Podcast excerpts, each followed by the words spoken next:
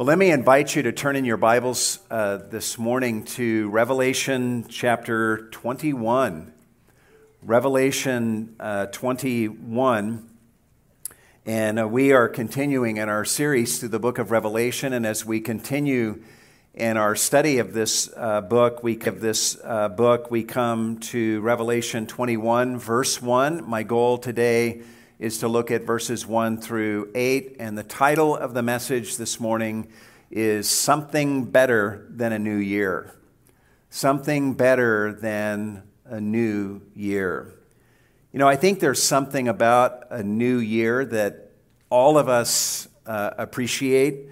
Uh, there's something about leaving the old year behind uh, with all of its trials and sorrows and uh, failures and disappointments, uh, and being able to enter into a fresh new year that is as yet untainted by sin and disappointment and sorrow like the old year was.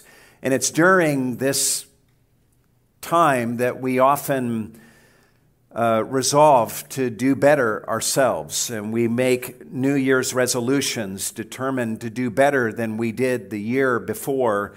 And we almost always enter the new year with a spirit of optimism and hope, hoping for something better than the brokenness of the year prior. But it's not long, right, uh, before we see that the new year is not a whole lot different than the previous year, full of sorrow and brokenness and disappointment and sin. The new year always lets us down, and we let ourselves down. We make our New Year's resolutions, and then, as Charles Spurgeon says, we discover that tomorrow is blood red with the murder of fair resolutions. But then, when the next year rolls around, we'll face that new year with hope once again, longing for something different than the year before. This is the cycle that we go through. This longing that you and I have for something new and clean and untainted by sin is actually not to be discouraged. It's a God given desire in Ecclesiastes chapter 3 and verse 11, Solomon says, and I quote, God has put eternity in the hearts of men. God has put eternity in the hearts of men. And because of this, we find ourselves with desires that no new year in this broken world can satisfy. You know, when mankind fell because of sin, we lost so much because of sin, but we did not lose in the fall. We did not lose our craving, our appetite that only eternity can satisfy. And it is the size of this craving inside of you and me that shows us that we were made for more than a new year. We were made for another world. Amen. And this morning, we're going to begin to see this other world begin to unfold before our eyes. It is when we come to Revelation 21 that we finally, at long last, discover the reality that our hearts have longed for, and it's so much better than any new year in this broken world could ever give to us. Four times in our passage this morning, we're going to see the word new. In verse 1, we see reference to the new heavens and the new earth. In verse 2, we see reference to the new Jerusalem. And in verse 5, we have God making a promise and saying, Behold, I am making all things new. And the Greek word that is translated new in this passage speaks not of something that is merely new in time, but something that is qualitatively new, something that is pristine and of a different quality than what preceded it.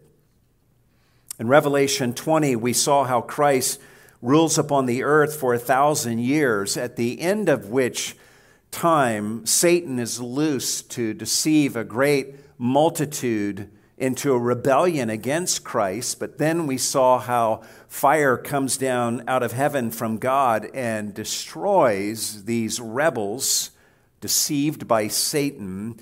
And then we're told that Satan is taken and thrown into the lake of fire, never to bother anyone again. And then we were treated a few weeks ago at the end of Revelation 20 to the scene of the great white throne judgment of God, where all those whose names are not written in the book of life are judged by God and then cast into the lake of fire.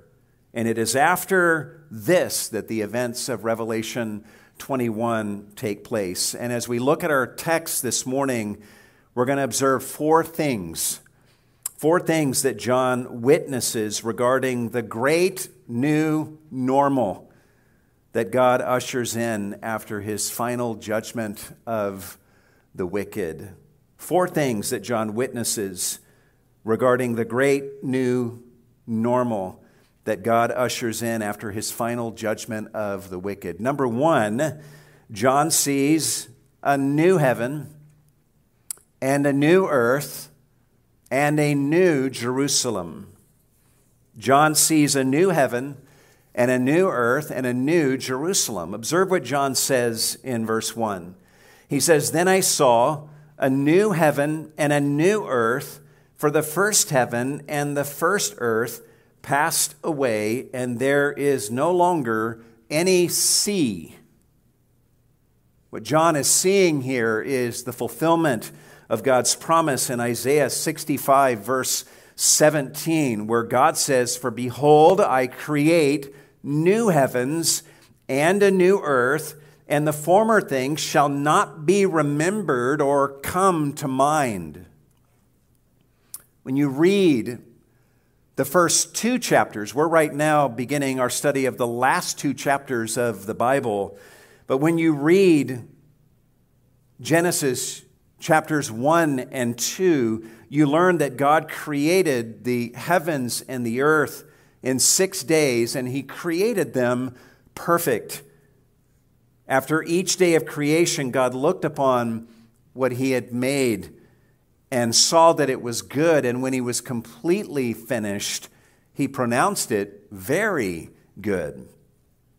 But we know coming into Genesis 3 that Adam and Eve sinned, and through their sin, death entered into the world.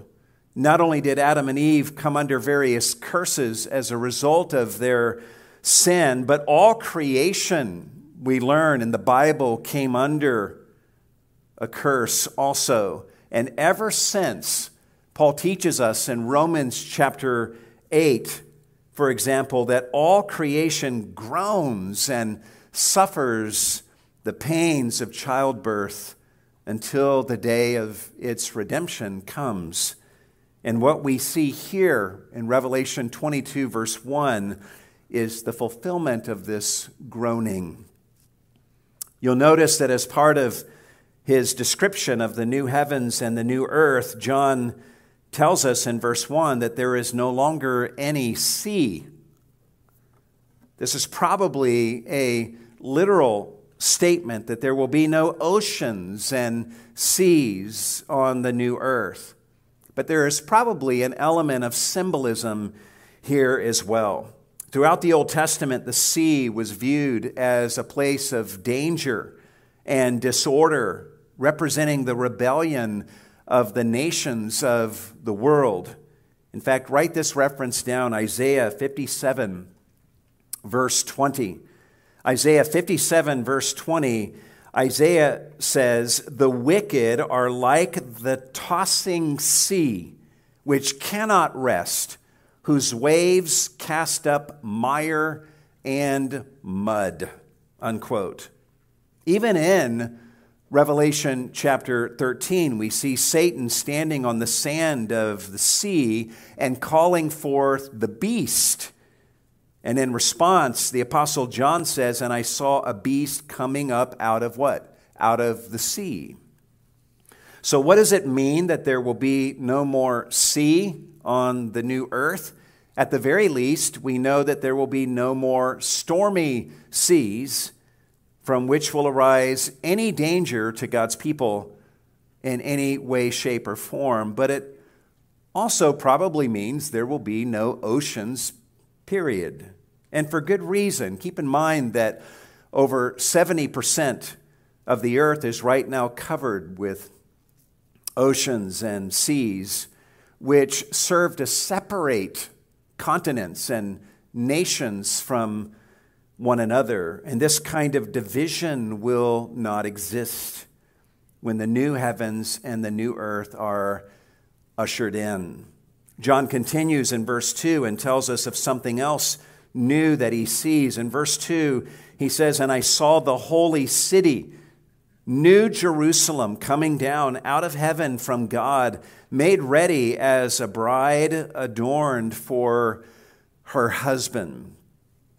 John is going to describe the new Jerusalem later in this chapter in vivid and colorful detail, and we're going to look at those descriptions, Lord willing, next Sunday. For now, I'll just remind you that Jesus spoke of the new Jerusalem back in Revelation chapter 3, verse 12 when he speaks to the church of Philadelphia and he makes a promise to the overcomer in the church and says, I will write upon him the name of my God and the name of the city of my God, the New Jerusalem, which comes down out of heaven. What this promise from Jesus in Revelation 3 means is that the New Jerusalem, whatever it is, will be inhabited by Christians in the church who are overcomers in Christ. The fact that this place is called the New Jerusalem indicates that it will assume the place of the Old Jerusalem and serve as God's capital city on the new earth, the place where his special presence will dwell. John tells us in verse 2 that the city is holy, meaning that there is no sin in this city. It is a city that is completely and utterly devoted to God.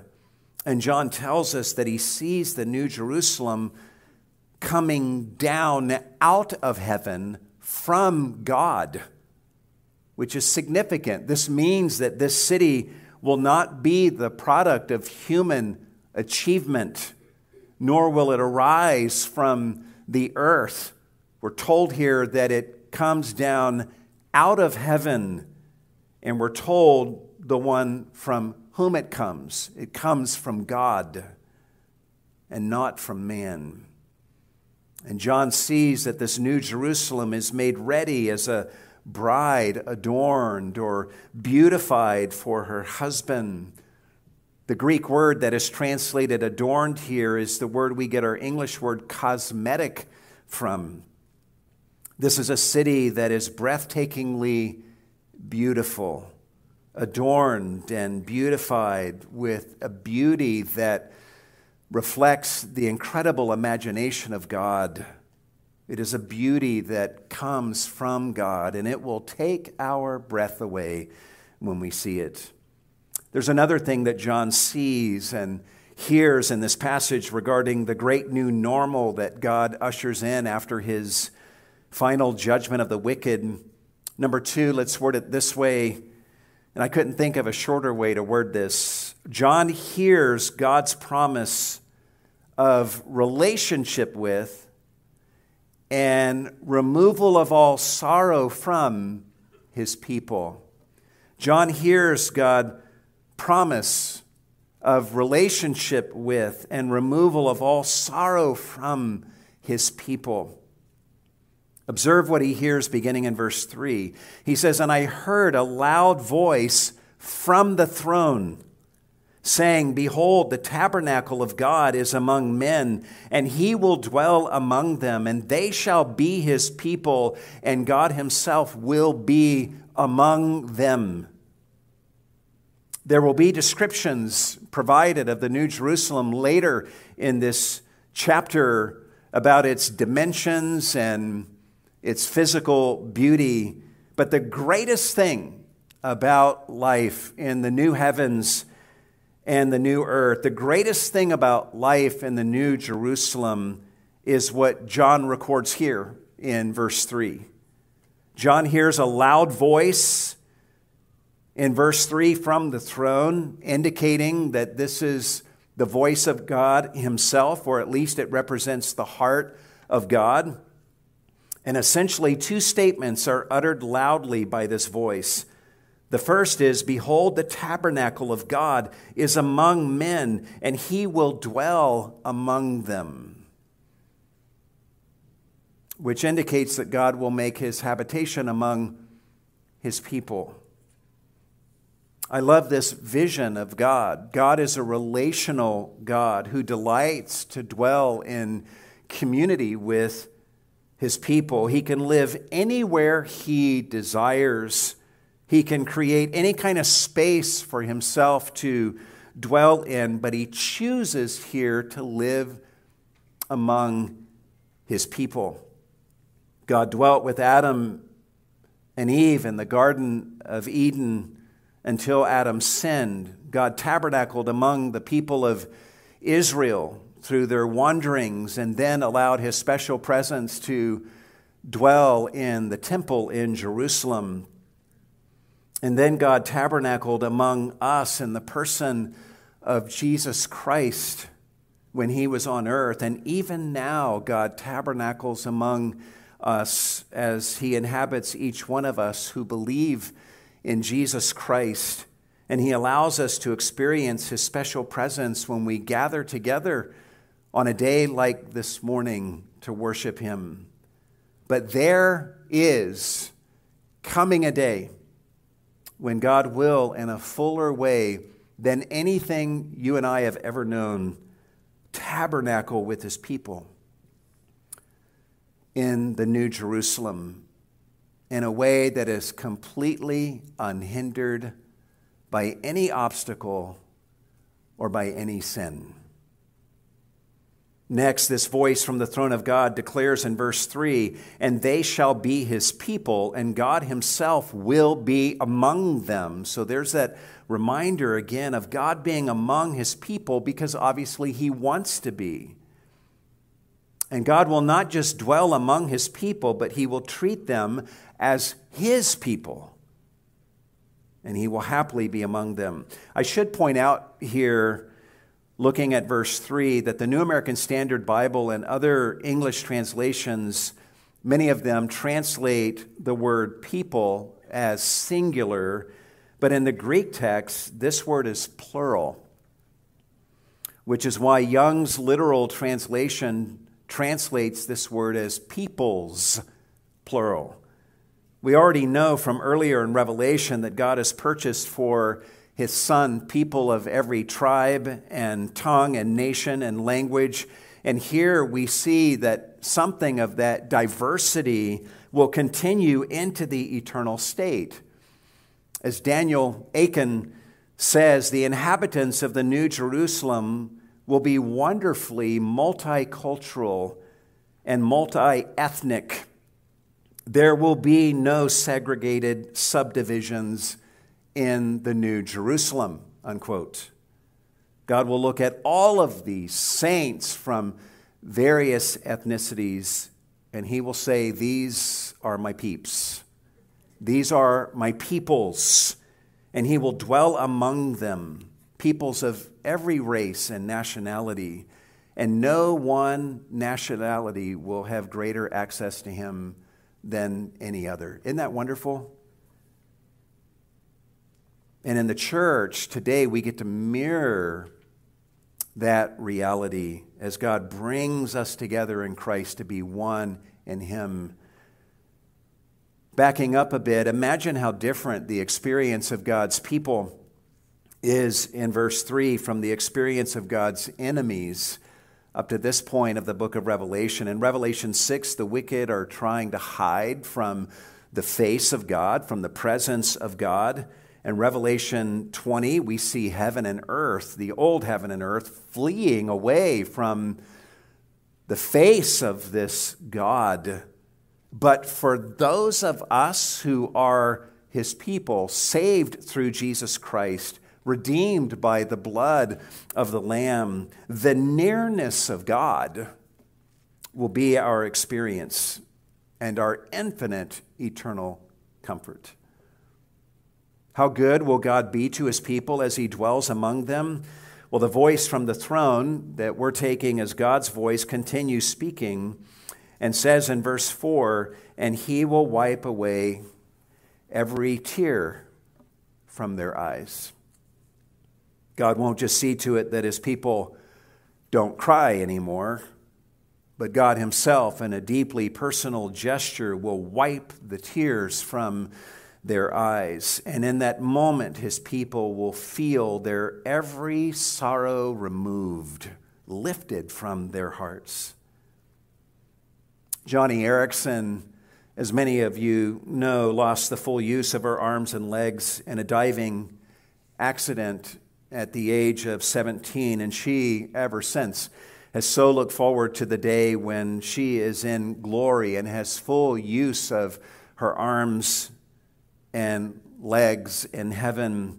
But speaking on this very passage, this very truth that God will wipe away every tear from our eyes, she said, and I quote, I find it so poignant that finally, at the point when I do have use of my arms to wipe away my own tears, I won't have to because God will.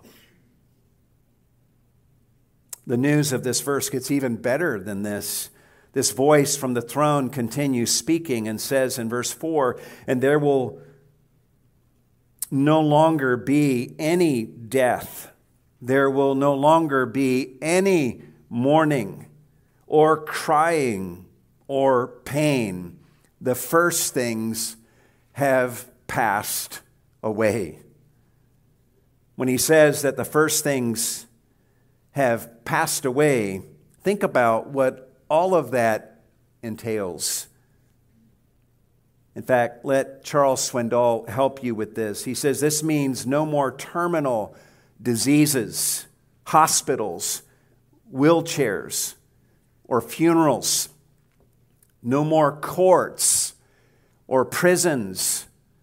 No more divorces, breakdowns, or breakups. No more heart attacks, strokes, or debilitating illnesses. No more therapists, medications, or surgeries no famines, plagues, or devastating disasters, unquote.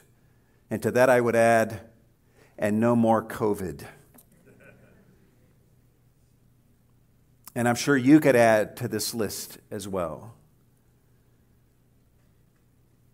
Revelation 21, verse 4, is truly one of the great promises of Scripture.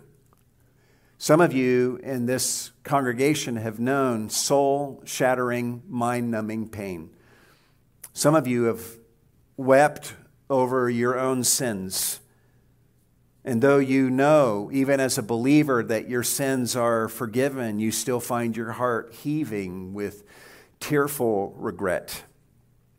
Some of you have lost precious loved ones just in this past year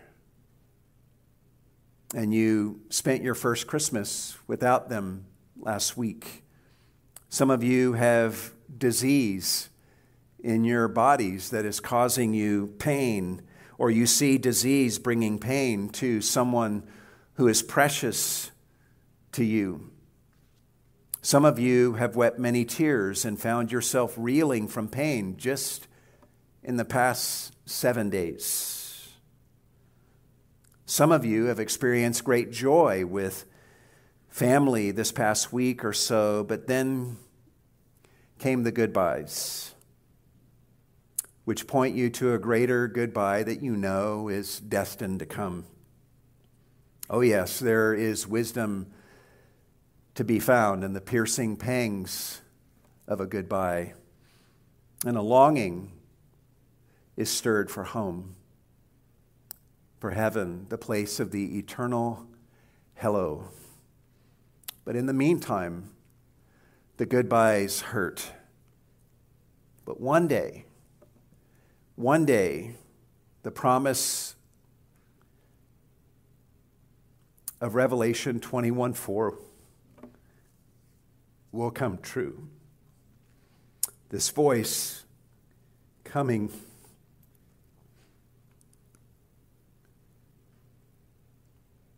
from the throne announces that a day is coming when there will be no longer any death, there will no longer be any mourning or crying or pain. And we who know Christ will enter into an eternal existence in which all of these things are simply viewed as former things that have passed away. In summary, John records what he hears this voice from the throne saying. Look at verse 5 and he who sits on the throne said, Behold, I am making all things new. Behold, I am making all things new. In all likelihood, this is not something that God is going to be saying in this future day only. This is something that God is also saying to John in the first century for John's benefit and for our benefit. God wants all of us to know that even now He is actively working in human history and leading history to this amazing moment when all things truly are going to be made new. God's at work in bringing about that outcome even right now. You think about it, guys, at the present time, God, He gives us so much that is new. He's made us part of the new covenant, which we were reminded of in celebrating communion this morning. He has provided for us a new way to come into His presence through the blood of Christ. He's made us a new creation in Christ Jesus. He's given us a new song. As we wait upon Him, we're told in Isaiah 40 that we gain new strength. We learn in Lamentations that His mercies are new every morning. As Christians, God calls us to put off the old man and to put on the new man, which He has given us in Christ Jesus. So there is already so much about our lives as believers that is new. But all is not new yet, right? We still have indwelling sin. We still live in a broken world. And we still experience so much heartache in this world that is full of sorrow and brokenness and woe.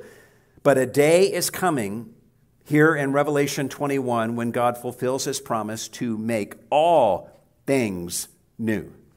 Not just some things, but all things new. And when that day comes, you and I are going to look around and we're not going to see anything that has not been made new by God. We will see no pain, no mourning or aging or death anywhere. And God speaks this assurance to us through John that He is even right now in the year 2022, He is at work in bringing about this outcome for us one day. And when it comes, guys, it's going to be so worth the wait. There's another thing that John sees and hears regarding the new, the great new normal that God ushers in after his final judgment of the wicked. Number three, John hears God promise ultimate satisfaction and royal blessing to the one who overcomes. John hears God's promise of ultimate satisfaction and royal blessing to the one who overcomes. What's interesting when we get to verse uh, end of verse 5 is we observe that the apostle John was clearly caught up in what he was seeing and hearing and some writers suggest that maybe he harbored a doubt or two in his heart. Perhaps what he's seeing and hearing is maybe too good to be true at this point. Or maybe John is just so mesmerized with joy to the point of paralysis as he takes in all that he's seeing and hearing in these verses. So listen to what the voice from the throne says to John in verse 5. John says, And he said, Write, for these words are faithful and true. This voice, the voice of God, is saying, John, pick up your pen and write this stuff down. When I say that I am making all things new, the words I speak are completely trustworthy and worth passing on to your readers. I truly am right now in the process of making all things new. And he says these words are faithful and they are true. We're living in a day where it's becoming harder and harder for you and I to know what to believe. Maybe this is easier for you than it is for me, but I watch and I read the news, and it's hard sometimes to know what news source to trust. Sometimes um, you might say, well, just read the news from the right. Ignore the news from the left and just read the news from right leaning news sources because that's reliable. Oh, I wish it was that simple. There's so much to distrust coming from every direction in the news media today, and it's challenging to know what to trust. But we don't have to have that problem with the Bible. And I'm so grateful for that. And we shouldn't have that problem with what we're reading in our passage today because God speaks to John and says, Write, for these words are faithful and true. John, God is saying, You're not a dreamer. These words that you are hearing are faithful and true words. When I say that I am making all things new, and when I tell you that there will be no more crying or tears or pain or death, you can know that my words are faithful and true. When I tell you that I will tabernacle among my people and dwell among them and be their God, the words I speak are faithful and true. There's something else that God wants John to write down as completely reliable. Listen to what John says in verse 6 then he said to me, It is done. I am the Alpha and the Omega, the beginning and the end. God is saying, What I'm saying to you, John, is so certain that it is as good as done, even from where you sit in the first century. And here at this future moment in history, it will be done. And you can trust what I am saying about such things because I am the Alpha, which is the first letter of the Greek alphabet, and the Omega, the final letter of the Greek alphabet. I am the beginning and the end. And I'm not just the Alpha now and then will be the Omega later. I am both the Alpha and the Omega at the same time. I am the beginning and the end at the same time. I transcend time and space, and I not only know the beginning and the end, but the beginning and the end issues forth from me and everything in between. I am the Lord of history. God is saying. Keep in mind that in Revelation 1 8, Jesus refers to himself as the Alpha and Omega. And in Revelation 22, verse 13, Jesus does the same thing once again. And some take that to mean that Jesus is the one speaking here in Revelation 21 6. And that's possible, but however you look at it, Jesus and the Father are one. They are both the Alpha and the Omega, the beginning and the end. And by the way, thinking of the Alpha and the Omega, this is really good for us to be reminded of in these days of COVID. As the coronavirus continues to evolve into new variants, new letters of the Greek alphabet are being used to describe these variants. We have gone from being concerned about the Delta variant, which is the fourth letter of the Greek alphabet, months ago to now being concerned about the Omicron variant, which is the 15th letter of the Greek alphabet. Sooner or later, we may get to the Omega variant. Either way, as we work our way through the Greek alphabet on these various evolutions of the coronavirus, let's remember that God is the Alpha and the Omega. He is the beginning, He is the end, and He is the Lord over all that lies in between. And let's remember that He is the Lord. He is the one who is sovereign, not the coronavirus.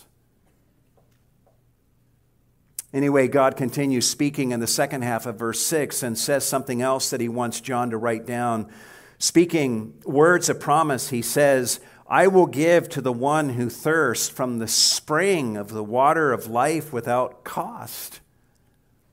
God is speaking to John where John is positioned right now in history in the first century, and God wants John to let us know what he's going to do, saying, I will give to the one who thirsts from the spring of the water of life without cost. The Greek word translated without cost could be translated as freely. Speaking of the lavish provision of God who will give at no cost. God is saying to the one who recognizes that the thirst that is in their heart is ultimately a thirst for me, a thirst for heaven, and who comes to me and allows me to be the one who satisfies their thirst here is what I will do for that person. I will give to that thirsty person from the spring of the water of life freely. And it will be for free. They won't have to pay me anything to get a drink from these springs of the water of life, nor will they have to do anything to earn these things because Christ has already earned it and paid for it and I will give it to the thirsty for free, simply out of the fullness of my loving heart for them. Who is this promise made to? Well, it's made to the overcomer. In verse 7, God says, He who overcomes will inherit these things, and I will be his God, and he will be my son. You say, well, if these blessings are inherited by the one who overcomes, then what do I need to do to overcome? Well, here's what you need to do. Write this reference down. 1 John chapter 5, verses 4 and 5. John says, For whatever is born of God overcomes the world. And this is the victory that has overcome the world, our faith.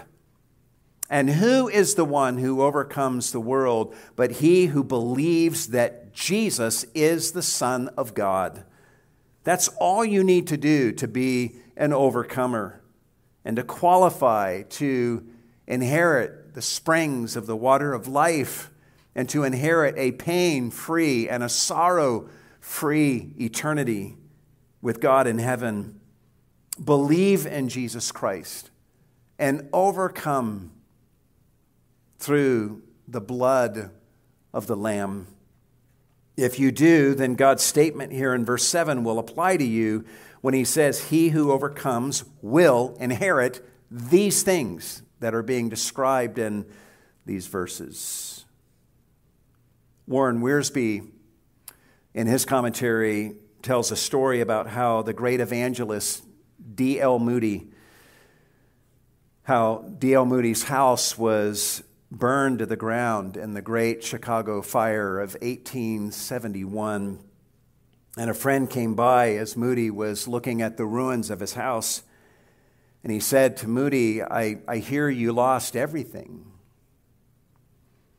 And Moody said, Well, you understood wrong. I have a good deal more left than what I lost. What do you mean? His friend asked. I didn't know you were that rich. Moody then opened his Bible and read to him this very verse Revelation 21, verse 7, where God says, He who overcomes will inherit these things, and I will be his God and he will be my son.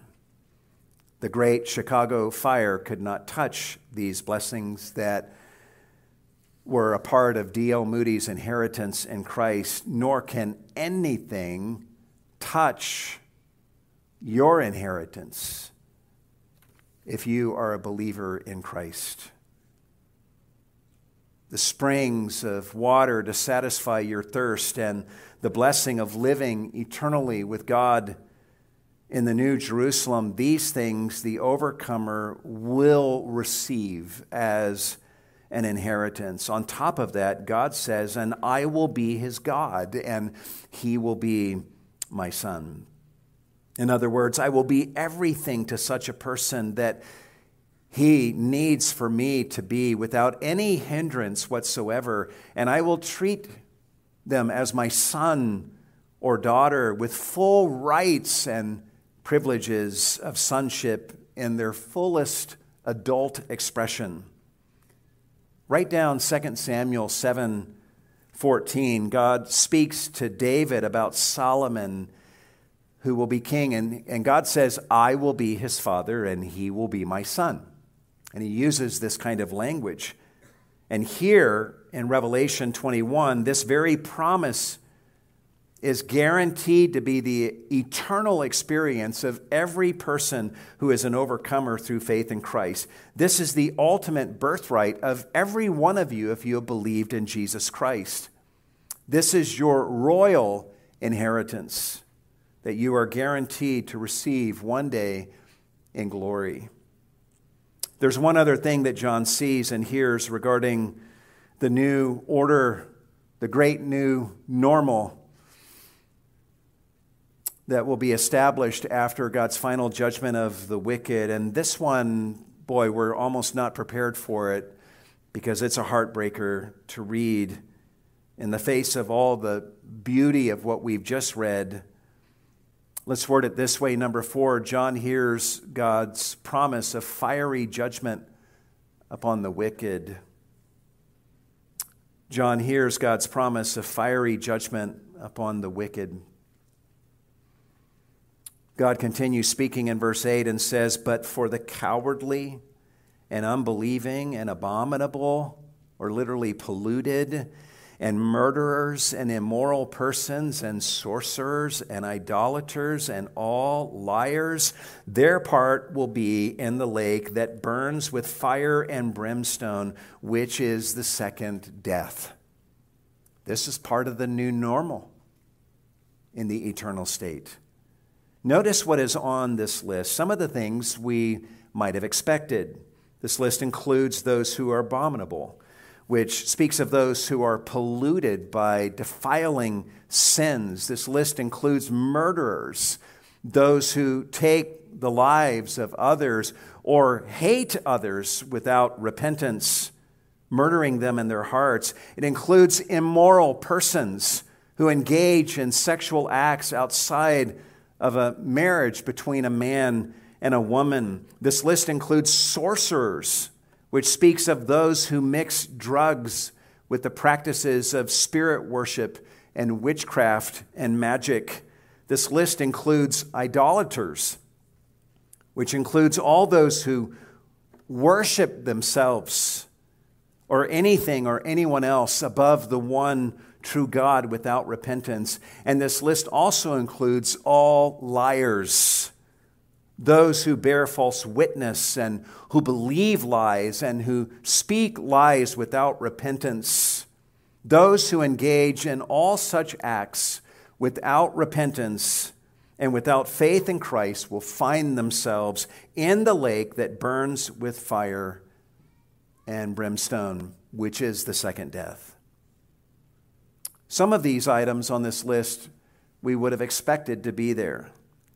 But notice the first two items on this list the cowardly and the unbelieving. Would you have expected cowardly to be the first item on this list of those who will be in the lake of fire? I know I wouldn't have. Who are the cowardly? Well, this word literally speaks of someone who is timid or fearful.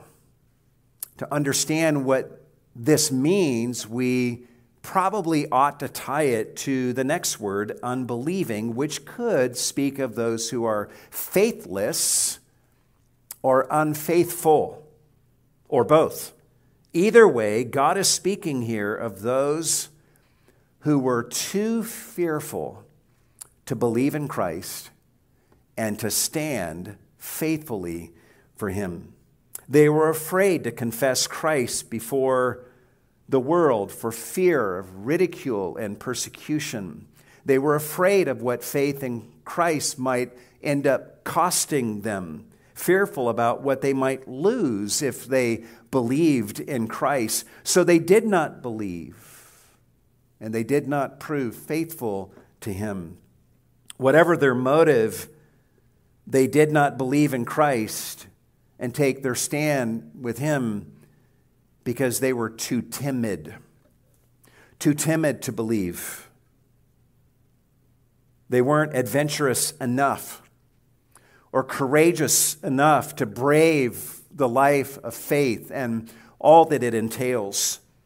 They were afraid of the heights to which the gospel would have taken them, so they did not believe. To such persons, God says, I sent my son into the world, born of a virgin. He died on the cross. I then raised him from the dead. Then I ascended him to my right hand, where he now reigns from on high.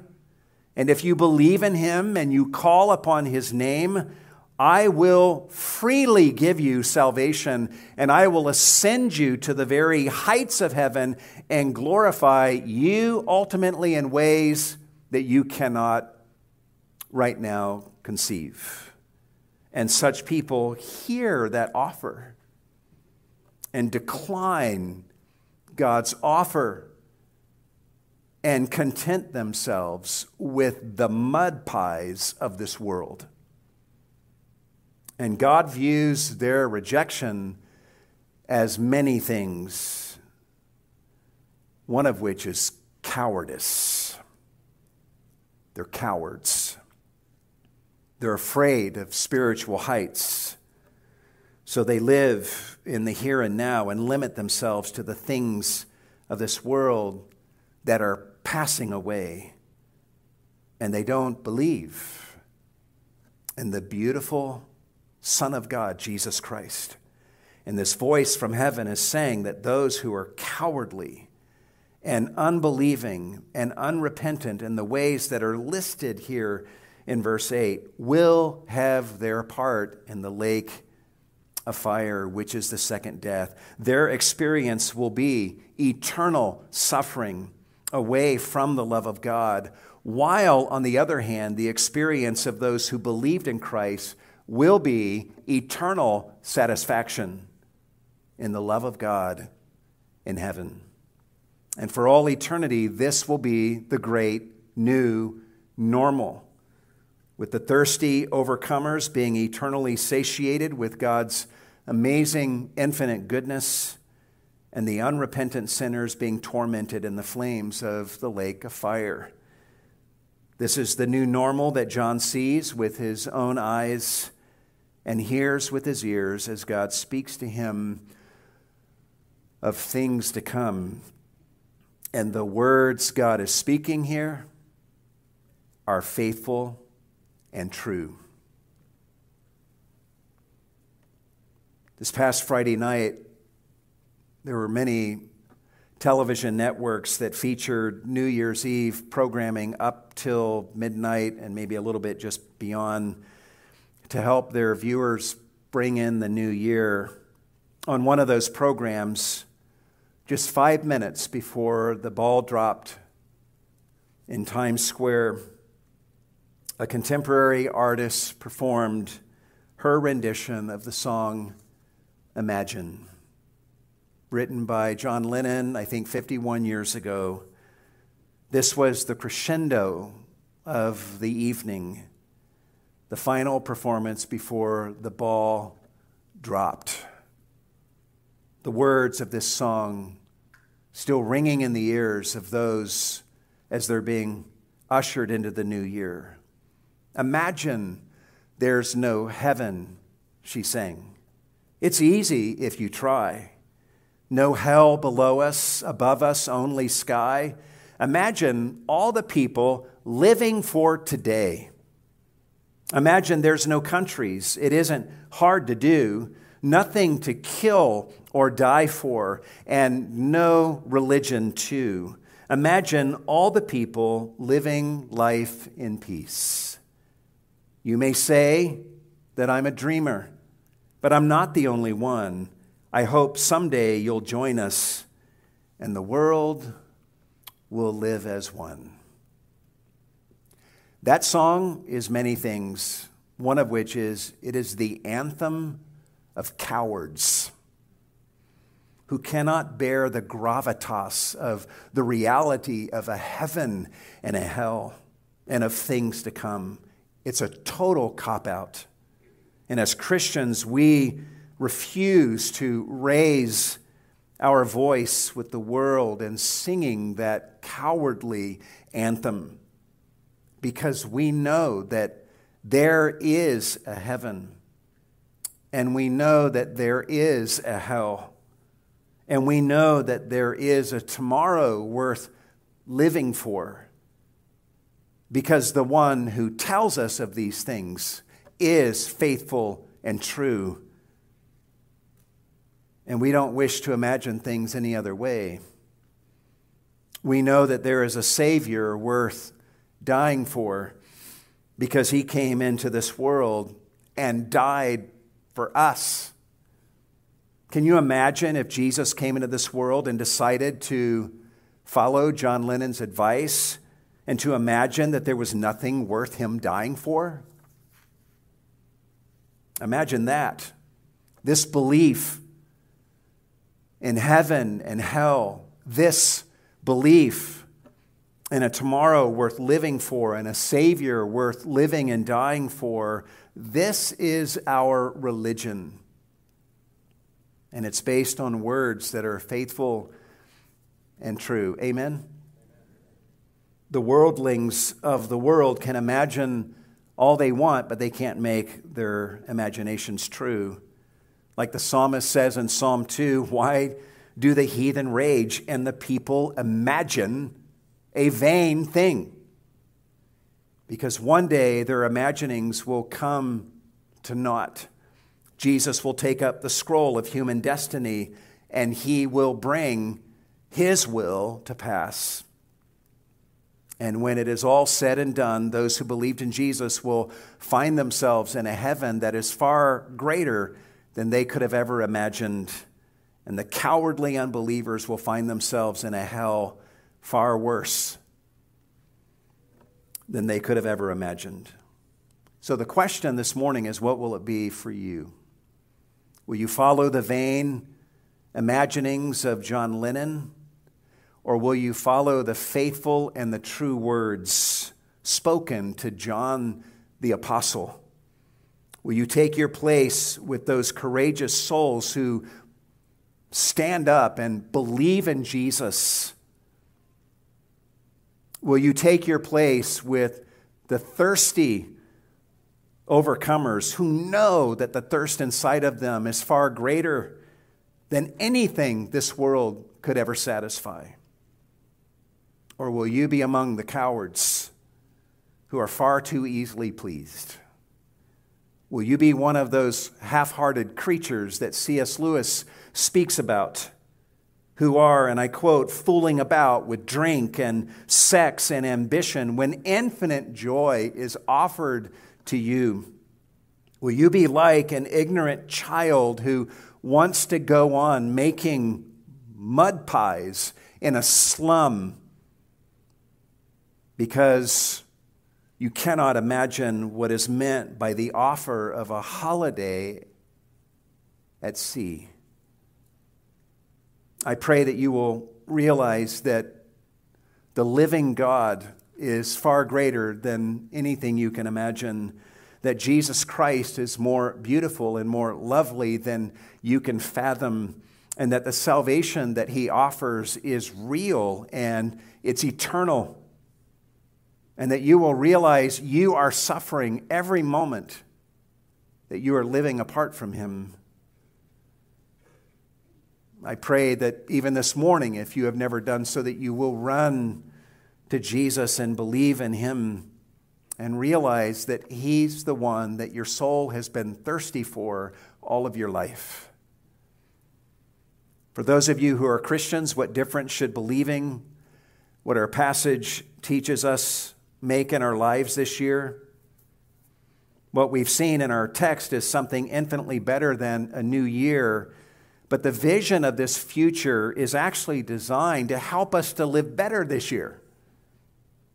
Let me close by just having you turn to 2 Peter 3, where the Apostle Peter tells us of the difference this future should make and how you and I live in 2022 and beyond.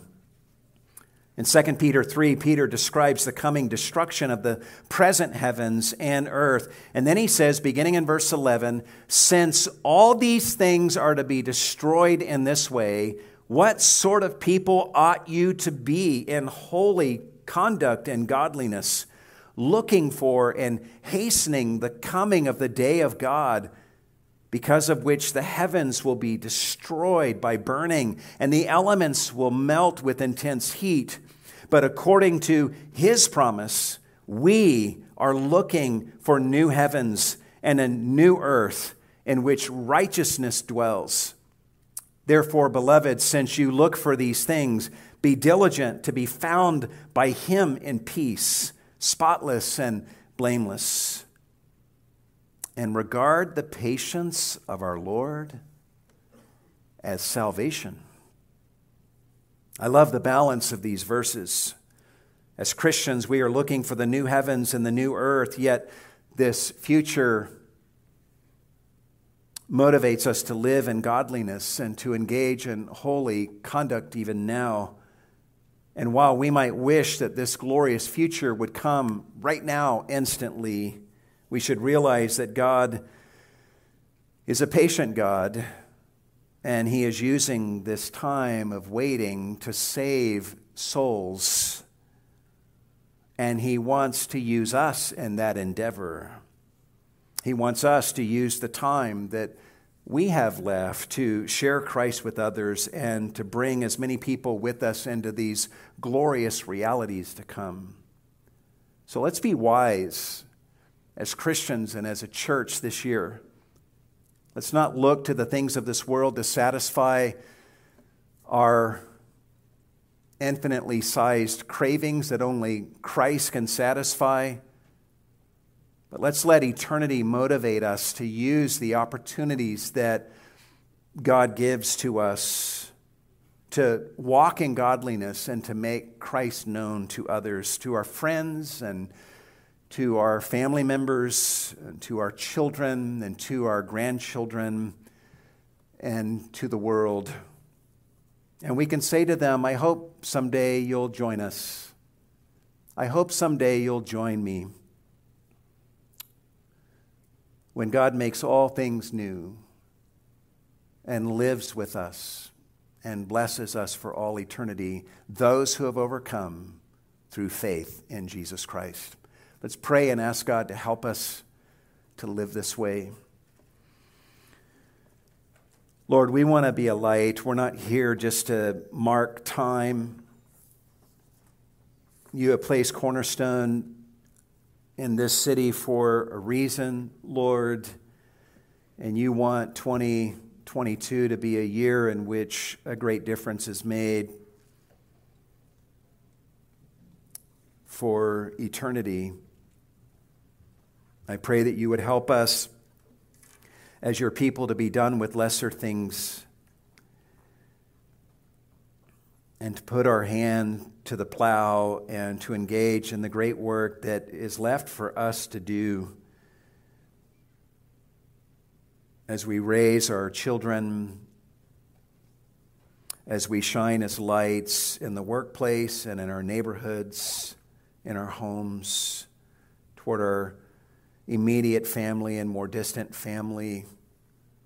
Lord, may souls be saved through the brothers and sisters in this congregation, through their ministry during the days of this year. And that eternity, our eternal experience of the very things we're looking at in this passage, will only be enhanced. Our joy will be enhanced by them being with us and the enjoyment of these things. Make us so eternity minded that we are of great earthly good. We ask all of these things, Lord, in the name of Jesus. And all God's people said,